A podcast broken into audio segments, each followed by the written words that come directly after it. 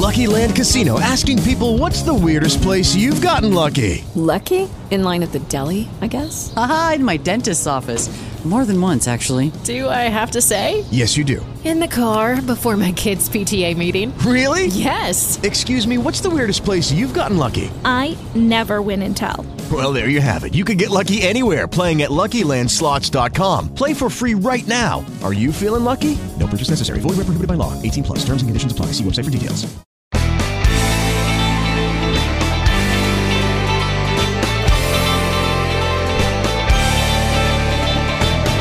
This is the Valley's new talk show, The John Gerardi Show, on Power Talk 96.7 and AM 1400. Bill Barr and the president exchanging barbs. Whose side are we on? Well, hopefully we can be on both of their sides. And I want to try to take this show to sort of explain what's going on between the president and Bill Barr. To sort of explain that while, yes, the president has authority to do some of the things he does, he has authority to recommend things to the DOJ, he has authority to direct the DOJ. The DOJ is an extension of his authority. I think Bill Barr said something that was very sensible in his interview to the president and was making a, a very distinct point to the president.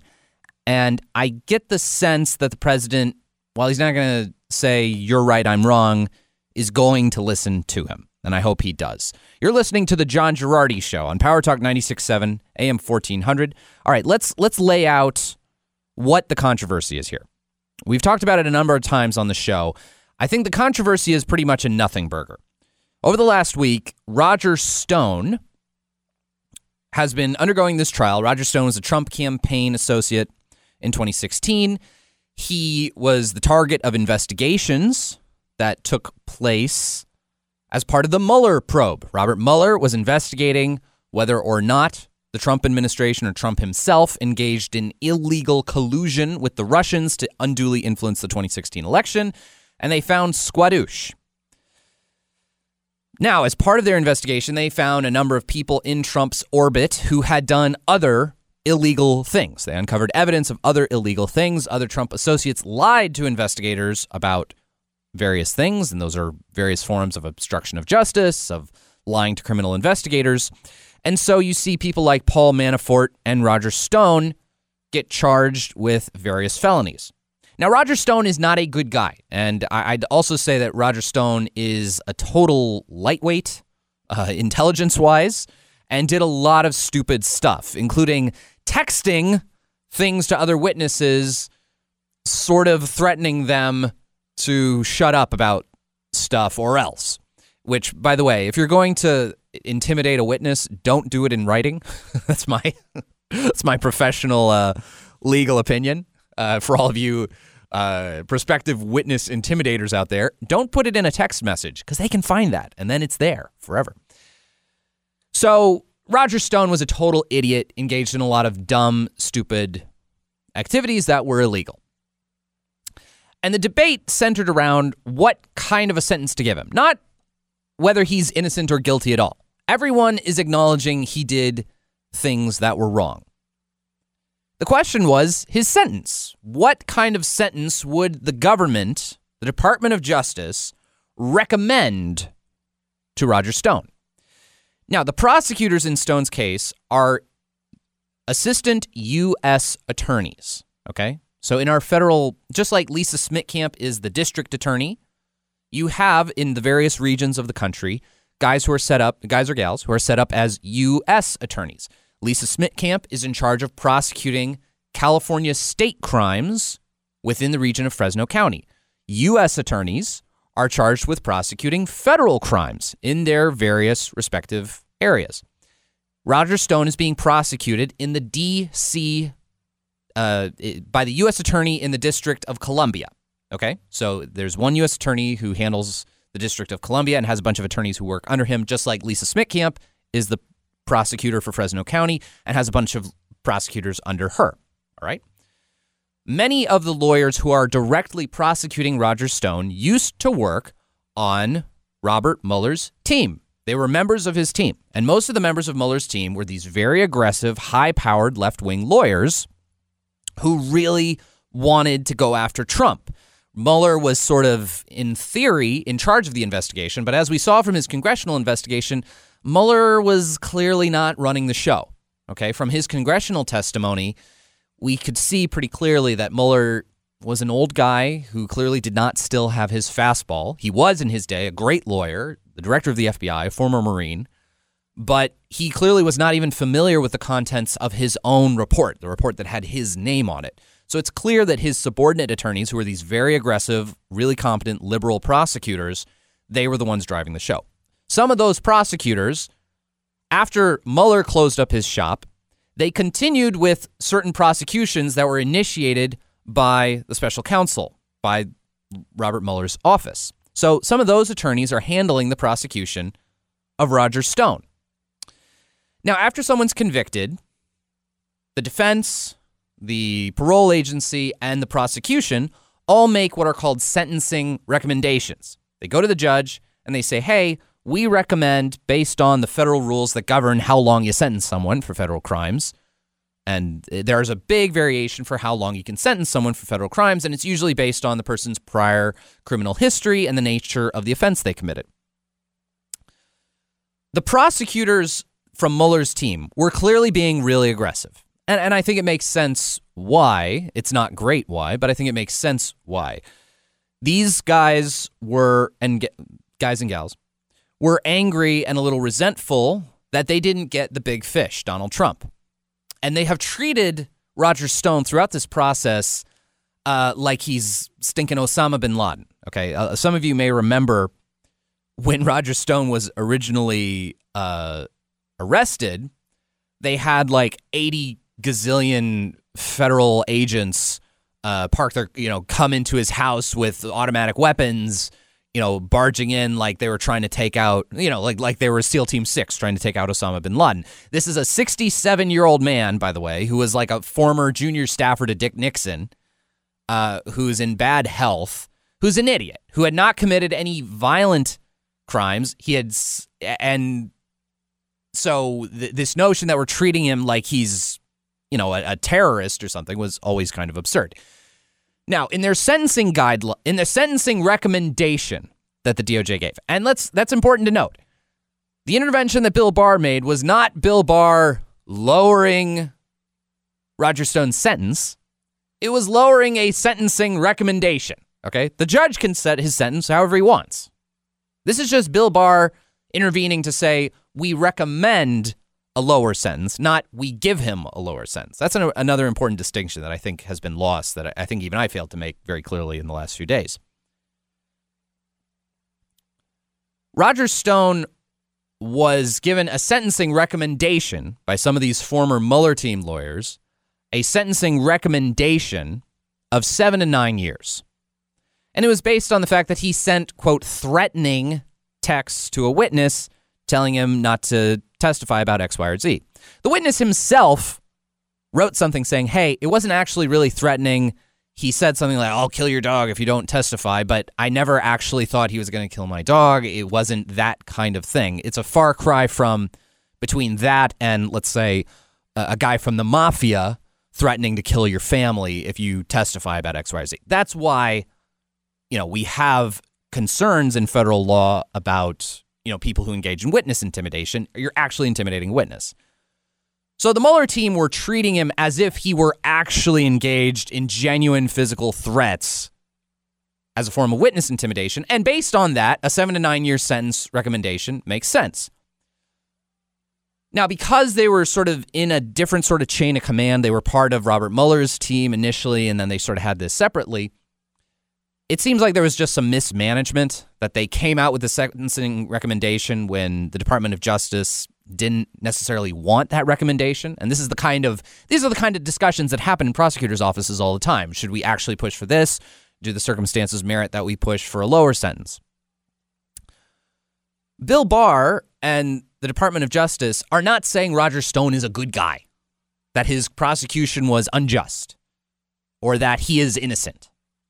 They're simply saying that a 67 year old man in bad health who committed these kinds of nonviolent crimes and nonviolent crimes that only he only is subject to prosecution for it because of an investigation that failed to actually find the thing it was looking for, which was illegal Russian collusion by Trump, that this guy does not need to go to jail for seven to nine years. That the federal sentencing guidelines actually would recommend something more along the lines of like three to four years. All right. That's all they're saying. They're saying he should still go to jail for three or four years. Now, it seems that if Bill Barr is to be believed, and frankly, I trust him, Barr issued this recommendation before the president had said anything, and independently of the president saying anything on Twitter. But obviously, no one on the left is going to believe Barr, and they begin this brouhaha saying Trump ordered Barr to give to give Roger Stone a lesser sentence. When again, he's not giving him a lesser sentence; he is recommending a lesser sentence. The judge is the one who will ultimately decide. Now, I made this point on the show. President Trump has legal authority as the guy in charge of the executive branch, and the, inve- the executive branch is charged with prosecuting the law, enforcing the law, prosecuting offenders. And because, so because all of the U.S. attorneys who prosecute crimes, they are working with the president's authority, by the president's authority. That's how they do their job. The president does have the legal authority to intervene in certain kinds of criminal cases. And, you know, frankly, President Obama did a lot of this stuff, which is why I think this whole story is so disproportionate. President Obama, the reason Hillary didn't get prosecuted is because of the ways in which Barack Obama sort of hamstrung the DOJ. He is the reason why. So it's not like what Trump, if Trump did this, it's not like it's unprecedented presidential interference. But I don't even think he did it. Now, Bill Barr comes on ABC News yesterday and gives an interview in which he says, I really need the president to stop tweeting about cases that are in front of my department, federal cases that are in front of my department. I cannot do my job effectively with this constant background commentary chatter from the president about these ongoing cases because it affects my ability to do my job. Now, why, why is Barr saying that? Well, there, there are two things operating. One, does the president have authority to direct stuff in the Department of Justice? Yes. But two, in order for the Department of Justice to be recognized as has, having legitimacy, it needs to be perceived as exercising the law, enforcing the law free from partisan constraints. Now, that doesn't mean it shouldn't be politically accountable. Yes, the Department of Justice is politically accountable. The president is the head of the Department of Justice and is politically accountable to voters. And if the DOJ does stuff that's wrong, the president is politically, his rear end is on the line. So there's some political accountability that the president needs to maintain.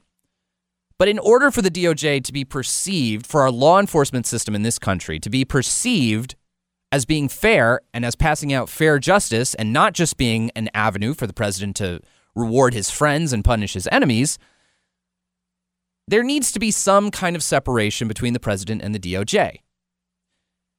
Now, let me sort of show how this practically works itself out.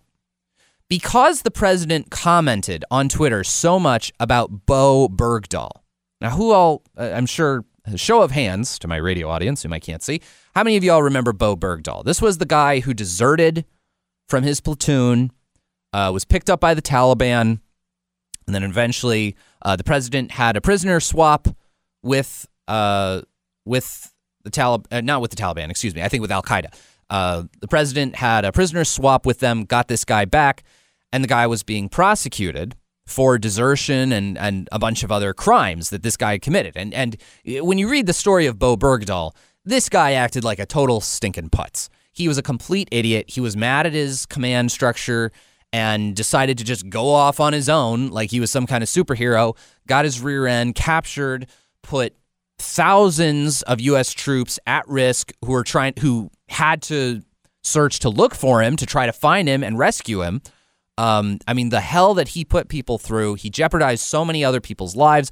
There were people killed I think, trying to look for him. What he did was seriously wrong, and he was subject to some serious charges. Well, Trump commented on his case repeatedly in the form of tweets. Said this guy should get the book thrown at him. And what happened? Well, the judge gave him a super light sentence. Why? Because the judge was terrified of the perception that he was just doing Trump's bidding. He didn't want, he wanted to maintain the appearance that he was executing justice fairly. And by Trump commenting, there was huge fear that he had tainted the jury pool. So, because Trump comments on things, it influenced the outcome of justice. It adversely affects Bill Barr and his attorneys under him, their ability to do their jobs when the president is commenting on it. And that's understandable. Look, Trump is not a lawyer.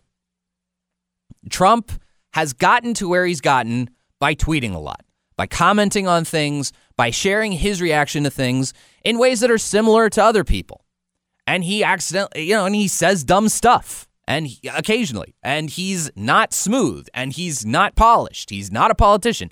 That's part of his political success. Okay. I, I, I always say this on the show when I criticize the president. Look, he's won one more presidential race than I have. So there's only so much I can criticize his effectiveness.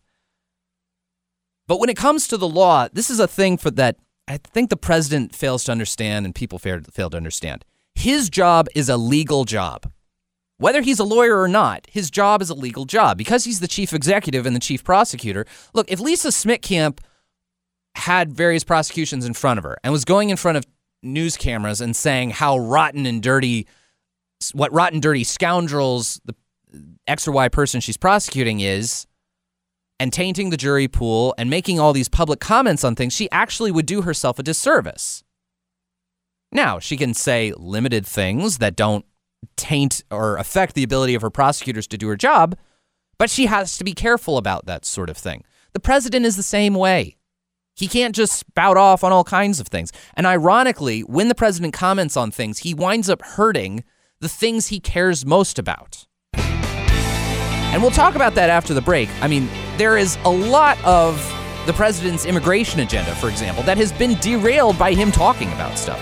So here's my thing I, it pains me to see any possible disagreement between the president and Bill Barr because I think Bill Barr is the single best thing Donald Trump has ever done is make him attorney general. Maybe not the single best thing, but he, he's certainly the MVP of Trump's cabinet. And I would hate to see this disagreement, where I do agree with Barr, I would hate to see this leading to an ugly divorce, which has happened with a lot of other Trump cabinet officials. We'll be back with more on this topic on The John Gerardi Show, Power Talk 96.7 AM 1400, and the iHeartRadio app. The new John Gerardi Show on Power Talk 96.7 and AM 1400.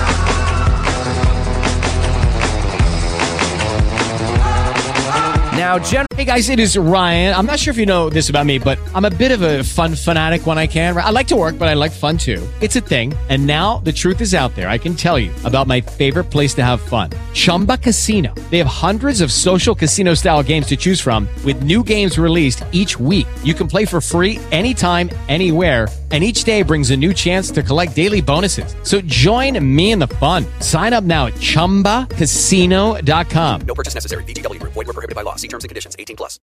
Amplify your career through training and development solutions specifically designed for federal government professionals. From courses to help you attain or retain certification, to individualized coaching services, to programs that hone your leadership skills and business acumen, Management Concepts optimizes your professional development. Online, in person, individually, or groups, it's training that's measurably better. Learn more at managementconcepts.com. That's managementconcepts.com. Generally speaking, I am always Team Bill Barr. And I still am today with this supposed controversy between the two, between President Trump and Bill Barr.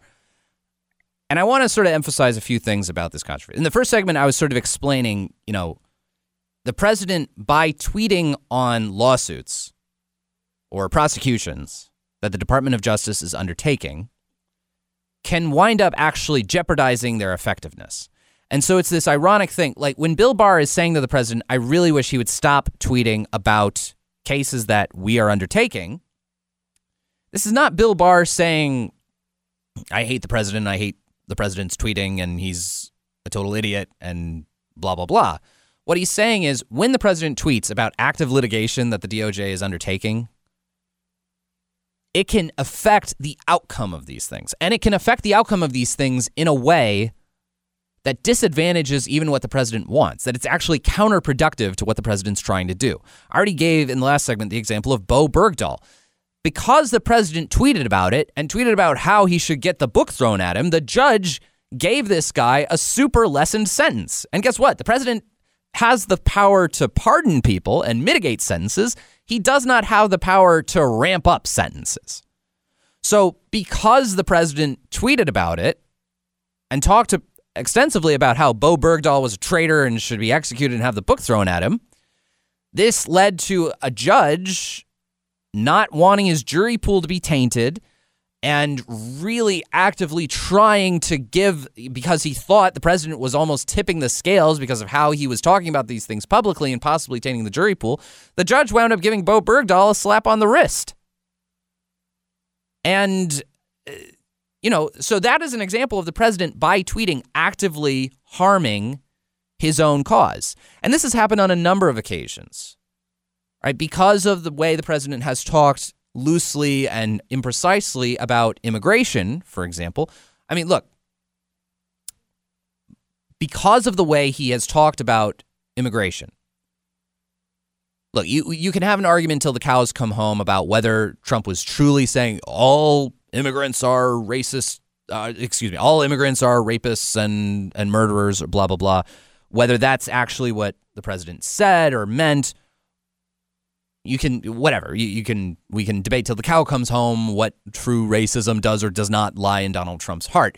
The fact of the matter is that his public comments on these questions about the you know Mexican judge who Mexican American judge who at one point ruled against him and talking about very decidedly bringing up the judge's race and talking about that he's clearly not super careful about it. And the fact is when the chief executive who is charged with enforcing laws or the chief executive who issues executive orders, when he says stuff, that becomes evidence. That can become evidence in a lawsuit challenging the constitutionality of what he is doing. His public commentary becomes evidence. And if you are challenging a an immigration law, let's say, and your challenge is that the president may not do this for arbitrary and capricious reasons, which is sort of the legal standard for these things. And uh, racism is an arbitrary and capricious reason for undertaking an executive ash- action. It's an un- unlawful motive for performing such an action. And then you can cite chapter and verse where Trump is pointing out the race of this judge, like which is sort of inappropriately pointing out various comments that Trump has said that have been less than careful about immigrants, you can make a pretty compelling case. And that's why a huge percentage of President Trump's immigration agenda in the form of executive actions that he's undertaken, that's why a lot of it has not worked. It's because of his own words. And I only say, I mean, I'm pointing this out as a lawyer, and I'm not saying, look, this is not a condemnation of the strategy of Trump tweeting all in all. Look, as I said in the last segment, President Trump has won one more presidential race than me. Tweeting has been a big part of that. Developing his Twitter following, developing this enormous Twitter presence, getting his unvarnished opinion in a way that isn't slick and isn't, you know, coached and isn't, you know, uh, that frankly, a lot of his supporters like that he makes mistakes. They like the fact that he is rough around the edges and isn't a perfectly smooth politician. He actually, in some ways, talks like normal people do. And I recognize that's part of his the attraction that he has for the Republican base. But there are some legal consequences to doing that when you are the chief executive. And I've talked about this on the show. Look, like this Roger Stone thing is a nothing burger. I mean, it is a dispute about the DOJ, what kind of sentencing guideline it should recommend to the judge who's going to sentence Roger Stone. Should they push for seven years or three years? Okay, no one's saying Roger Stone is guilty of sin, but the president is helping his buddy and going to get him off scot free through improper influence at the DOJ. No, it's recommending a three year sentence for this guy who's been found guilty rather than a seven year sentence in accordance with the law and with the federal sentencing guidelines, which help guide judges in making their sentencing recommendations. And judges have the discretion. If, if look, all that's happened is the Department of Justice recommended to this judge, not commanded, not ordered, they recommended to this judge, hey, this is a 67 year old man. He's in bad health. Yes, he sent, quote, intimidating text messages to people, encouraging them not to testify about things, but this is not a guy who is actually intimidating. The guy he allegedly he intimidated did not perceive it that way. Don't put this 67 year old in jail for seven to nine years. Give him three years. That's what the sentencing guidelines recommend. And it's a question of, you know, changing an initial sentencing guideline. That's all it is. This is not like some. Now, it seems like there's some mismanagement and bungling that happened, again, because this was coming out of the Mueller investigation. And so you had kind of differing chains of command from what is normal. But at the end of the day, I just think this is a nothing burger of a story. But it does reveal this sort of tension that's in place between, on the one hand, Trump's genius at connecting with people, which his tweets have a big part to do with that. His unvarnished opinion has a lot to do with that. His imprecision and just what people perceive as quote telling it like it is or telling it you know saying it the way he sees it that is a big part of his attraction on the other hand I, and i realize i'm i'm you know i'm the fly in the ointment here i'm i'm the annoying lawyer which that's that's my job as a lawyer is to annoy people i'm the annoying lawyer pointing out that there are legal consequences for that and my hope is this look i've been very vocal on this show about how much i love attorney general barr um, he's a devout catholic He's a brilliant lawyer. He's also, and I think this week has demonstrated, he's nobody's fool. All right. There's this perception on the left that Barr is just a lackey for Trump, his henchman just to do whatever he wants, regardless. And that, that can't be further from the truth. Barr, Trump needed Barr to be AG, I think much more than Barr needed the job. We should note that Attorney General Barr, this is his second go around as Attorney General. He already served once as AG under George H.W. Bush, had an incredibly successful legal practice afterwards. So let me tell you something. If, if your resume says former Attorney General of the United States and anything else, you're doing fine. Okay. Th- this guy didn't need to come back to government work, he did not need to come back to the DOJ. This is already an incredibly accomplished, successful, profoundly respected lawyer and gentleman. He didn't need this job. And he's not going to do things for Trump that are inappropriate. He's not going to do things for Trump that are illegal because he doesn't need this. He's not some grifter. Look, there are some people in Trump's cabinet who, you know, this is the best job they've ever had. Not Bill Barr, okay? He's had better jobs. he's had probably much more lucrative jobs, and he's already been the AG once. He can leave anytime he wants. So I, I actually think this is a great example of Barr, and he's probably told the president this privately, and the president hasn't changed his attitude. So this is probably why he, he decided to go public with this, telling the president, hey, if you keep tweeting about this stuff, it makes it really hard for me to do what you want me to do. As I said earlier, the Bo Bergdahl prosecution was submarined by Trump tweeting about it. Like 100%. If Trump had kept his mouth shut about the whole Bo Bergdahl thing, Bergdahl would probably face a much more serious sentence than the one he got for deserting his platoon and you know putting so many American lives at risk when he abandoned uh, his post in Iraq and got immediately captured by Al Qaeda like a freaking idiot. So that's uh, this is this is not like some horrid anti-Trump rant, and I, I really hope, you know, I know the president does not like people telling him no, and my deep sincere hope is that he keeps Attorney General Barr on and that Attorney General Barr can serve for the rest of Trump's presidency, whether that's you know another year or another four years, uh, ideally.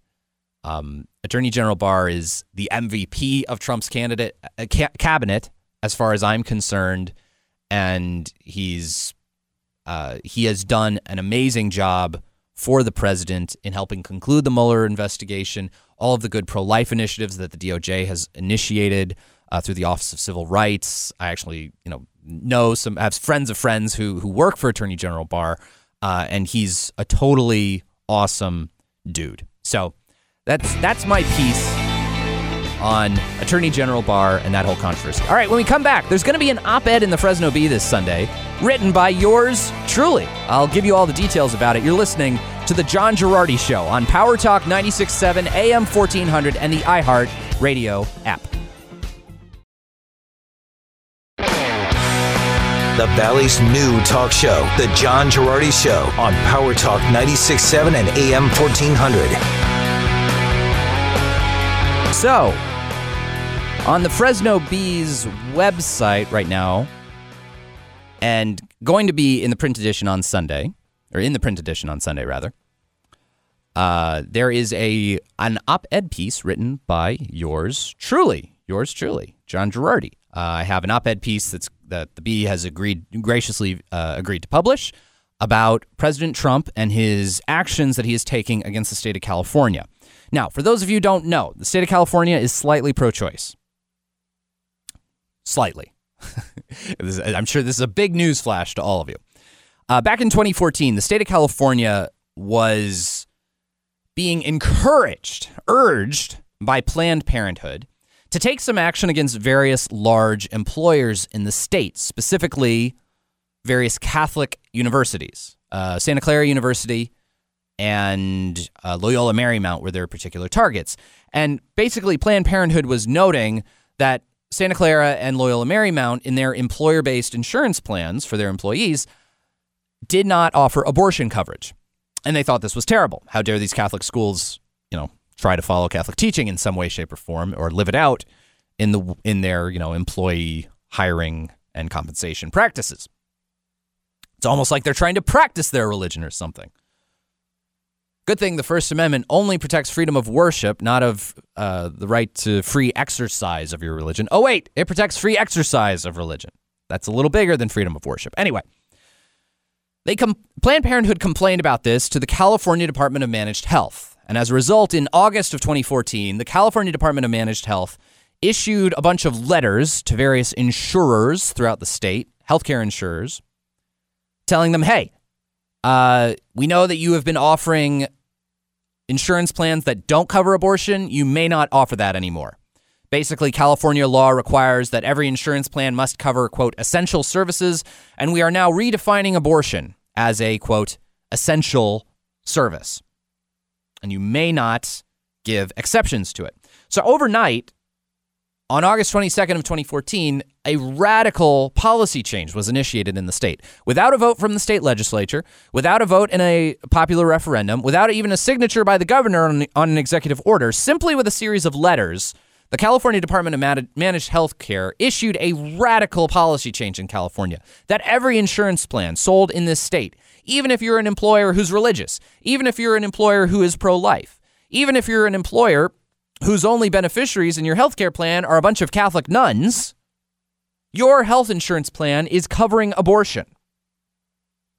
Now, this was also in violation of federal law, this federal law called the Weldon Amendment. The Weldon Amendment, which was passed under Barack Obama, basically says that if any state discriminates against health insurance providers or health insurance plans due to a failure to provide abortion coverage, then that state forfeits a bunch of federal healthcare money that they are otherwise entitled to. Now, people complained about this to the Obama administration from 2014 to 2016. And they said, hey, Obama administration, California is violating this piece of federal law. They are discriminating against health insurance plans that don't cover abortion by preventing them from existing. And they're also getting all this federal health care money. You got to have one or the other. You need to enforce this law. And the Obama administration sat on its hands for two years, and in June of 2016 issued a decision saying, nah, we're not enforcing this. Uh, they're not actually violating the law, even though they are clearly violating its obvious statutory wording and language. So, with that, uh, with that, the Obama administration just basically neglected to enforce federal law. And so the Trump administration is basically saying we are going to enforce federal law. California, you have 30 days to change your actions. So I deeply appreciate this move by the Trump administration, which is basically to say to California, if in 30 days you don't change course, you are going to lose all of this federal government funding. So, if you want to read all about it, uh, I encourage you, uh, as much as for some of you, the, the thought of per- picking up a copy of The Bee is just revolting. Uh, you can either go to the Fresno Bee's website, go to the opinion section, you can find my column in there, or also follow me on Twitter at Fresno Johnny. Uh, I retweet it there, and you can uh, just get it there, or just pick up a copy of the paper on Sunday. It might be protected by a paywall until Sunday, but um, hopefully you guys can pick it up and give it a look. All right, we'll be back with closing thoughts on the John Gerardi Show, Power Talk 96.7 AM 1400 and the iHeart Radio app. This is the new John Gerardi Show, Power Talk 96.7 and AM 1400.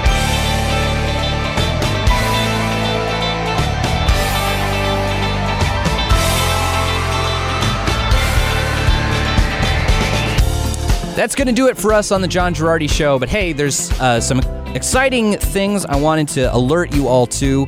On Sunday, February 23rd, we're going to have another screening of the movie Unplanned at Maya Cinemas. If you want more information, you can get in touch with us at Right to Life of Central California at 229 2229 or email us at info at rtlcc.org. Sunday, February 23rd at 245 p.m. I will be there. It will be good to see you all. Also, we've got some other great things we're doing at Right to Life of Central California. Keep keep it tuned to the John Gerardi Show, and don't miss Right to Life Radio with me, John Gerardi, 9 to 10 a.m. tomorrow morning, Saturday morning, right here on Power Talk 96.7 AM 1400. That's going to do it for us. I will see you guys later. With Lucky Land slots, you can get lucky just about anywhere. Dearly beloved, we are gathered here today to. Has anyone seen the bride and groom? Sorry, sorry, we're here. We were getting lucky in the limo and we lost track of time. No, Lucky Land Casino, with cash prizes that add up quicker than a guest registry. In that case, I pronounce you lucky. Play for free at LuckyLandSlots.com. Daily bonuses are waiting. No purchase necessary. Void where prohibited by law. 18 plus. Terms and conditions apply. See website for details.